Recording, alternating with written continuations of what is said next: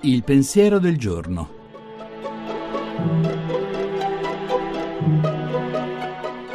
In studio Nicoletta Tiliakos, giornalista.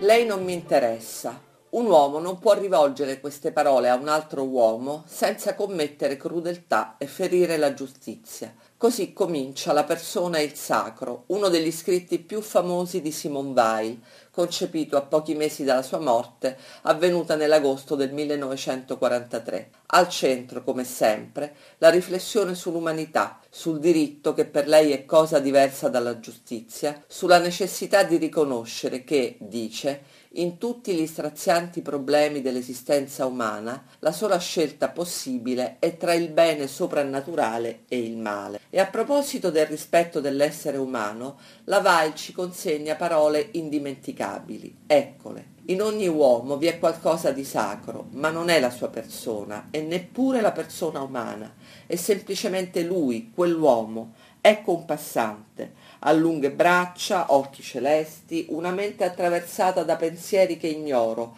ma che forse sono mediocri. Ciò che per me è sacro non è né la sua persona né la persona umana che è in lui, è lui, lui nella sua interezza, braccia, occhi, pensieri, tutto. Non arrecherei offesa a niente di tutto questo senza infiniti scrupoli.